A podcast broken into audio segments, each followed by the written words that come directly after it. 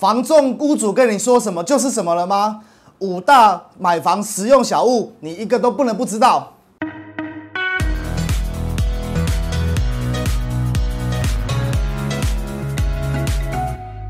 嗨，大家好，我是 Cam，今天要跟大家分享买房子的时候五个必须要准备的实用小物。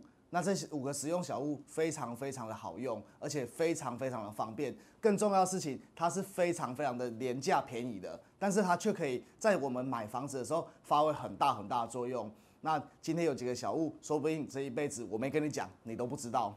首先，第一个实用的小物就是我们最传统、最传统的笔跟纸。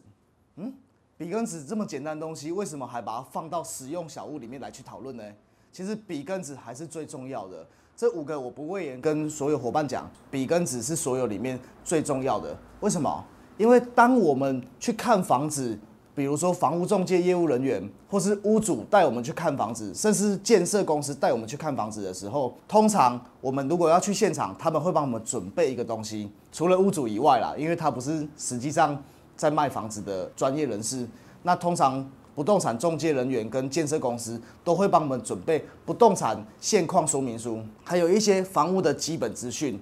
那那些基本资讯，你真的认为那就是百分之百全部都一定有的吗？那不一定哦。我先跟各位观众讲一下房屋中介接洽案件的一个流程和排序。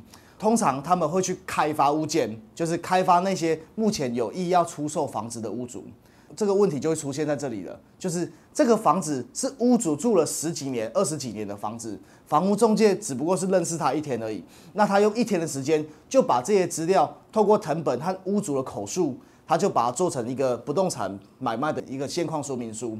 那这个房子的不动产买卖现况说明书是真的精准的吗？他才认识他一天哦，真的不一定。所以这五个实用小物就是来帮我们协助我们来去了解、来去验证这个不动产买卖验书到底是做真的还是做假的。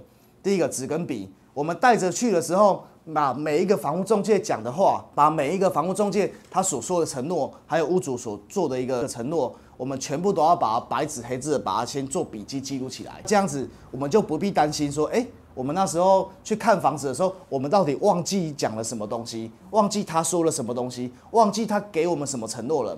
我举例来讲，屋主可能带我们看房子，看到一半，哎，看到说，哎，这个是一个新的一个冰箱。那也许我们有曾经跟他要求过这个冰箱，希望他帮我们留下来。那他也那时候口头答应了。可是我们回来的时候，让师兄讲的酒前三遍拍摄，就昂张没拍摄，我们就会忘记，或是屋主自己本身也忘记，甚至是不承认当初他有把冰箱给我们这回事。这时候我们就可以把我们的笔跟纸拿起来，先记录这件事情，然后拿给屋主看，哎，说这个是曾经我们有在口述的时候有所做的一个记录，那这样子就可以解决到。当初我们双方彼此记忆消除的一分歧了，这是第一个实用小物纸跟笔。第二个实用小物是什么？就是相机跟手机。那当然，我们看房子应该很少人会去带这种比较单眼的或是类单型的相机，真的去看。那最主要想要跟各位观众讲的是，为什么我们要带相机这回事？其实也是在做一个验证。各位应该会常常看到一件事情，就是。不论是我们为诶我们的各大房屋中介的平台，或是我们常常看到的我们的五九一或是热屋网、好房网等这些网络平台，各位绝对会发现一件事情，就是怎么网络上面的照片拍的谁干啊，对吧？那为什么到现场那边会落差那么大？那实际上很多房屋中介为了要吸引我们的一个聚焦的一个吸金度，所以通常都会。诶，去把我们的房屋的照片拍得很梦幻、很漂亮。那实际上他是先把我们先吸引去看这栋房子，那去看这栋房子以后，他们就有机会可以可以增加客源，然后到时候再转案件啊，或是到时候再增加一个成交机会。但是实际现况跟我们的照片对起来，就是有一个落差，所以我们自己必须要带我们的相机或是我们的手机。只要带了相机或手机的话，我们就可以把真实我们现在眼中看到的东西拍起来。回到家里的时候，就可以跟家人来去做讨论。那家人跟就不会去看那个五九一的照片，或是永庆房仲网、新一房仲网等等各大品牌一个照片而被迷惑了。到时候我们再去讨论说这个房子的价格，或者说要不要购买的意愿的时候，就不会产生出资讯的不对称。所以相机跟手机非常重要，这个是为了要验证我们看到的事实。那第三个就是我讲的，在一开始影片标标题说的，有一些东西如果我没跟你讲，你也许一辈子都不知道它那么妙用，那就是弹珠。嗯，弹珠跟看房子的实用小物有什么关系？弹珠哎，就是那个小时候喝的那个弹珠汽水卡的弹珠呢。哎呀，那个很便宜的东西，非常好用，非常好用。为什么非常好用？弹珠它就是一个圆球，所以我们可以透过弹珠这个东西来取代一个非常好用工具，叫做水平仪。这栋房子有没有曾经因为天灾人祸，或是或是施工的一个品质，造成房屋哪里有倾斜或龟裂？所以只要用弹珠，弹珠它就是一定是往下沉嘛。如果有比较斜度的地方的话，它一定会往下沉。那有弹珠的话，轻轻松松把它放下去，你就知道这栋房子的高和低，它的地它的位置是在哪里了。所以弹珠非常好用，可以马上测试出这栋房子有没有施工的品质的问题。或是说我们有没有天灾人祸所造成的倾斜？弹珠非常的好用，所以建议大家一定要带着，而且携带也很方便，因为一颗很小很小一颗。这是第三个我们买房子第三个工具，好用的工具。第四个好用的工具是什么？就是我们的红外线的测距仪。红外线测距仪，通常这个红外线测距仪是用在是给谁来去购买的？是一些工程人员。还有一些我们的建筑使用的工人的工程人员，他们会去购买这个红外线的一个侦测仪，或是一些统包商啊、建设公司，还有建筑师等等的。那主要这个红外线的一个测距仪，就是为了要测我们的长和宽的一个米数，哎，我们的长度大概是要设计多少？那其实这个东西很好买，这个在书局或是在一些五金行等等比较大型的连锁五金行，你就买得到了。那这个红外线测距仪。它的妙用无穷。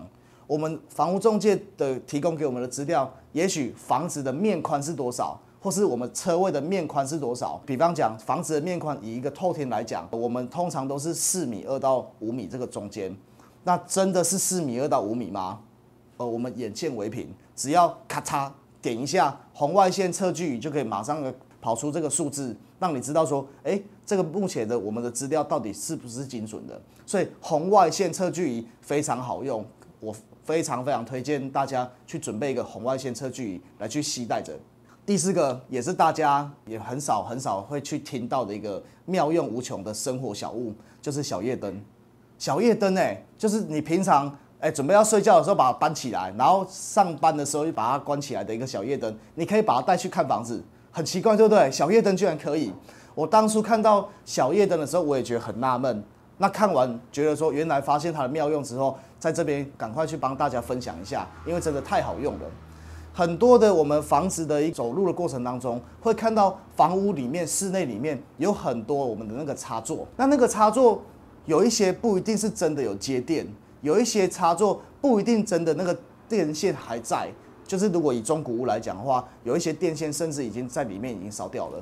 所以你只要有小夜灯，你把它插着的话，那它就会自动亮光。那如果你插下去以后，它你发现它是没有亮的，那它就是没有那个电线的一个部分，我们就可以在上面做个记号，请水电师傅帮我们修复孔，那我们可以恢复我们的电源。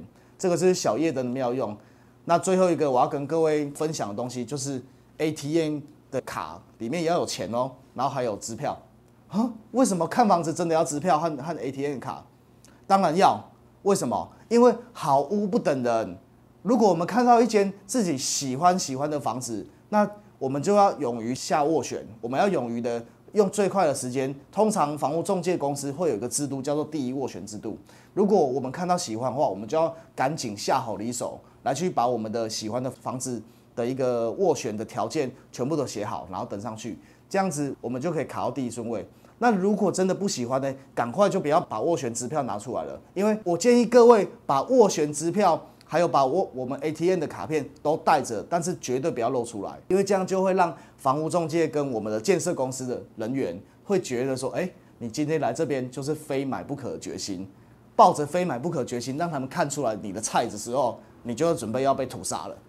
以上这个是 Ken 整理出来看房子非常好用必用的一个工具，跟大家分享。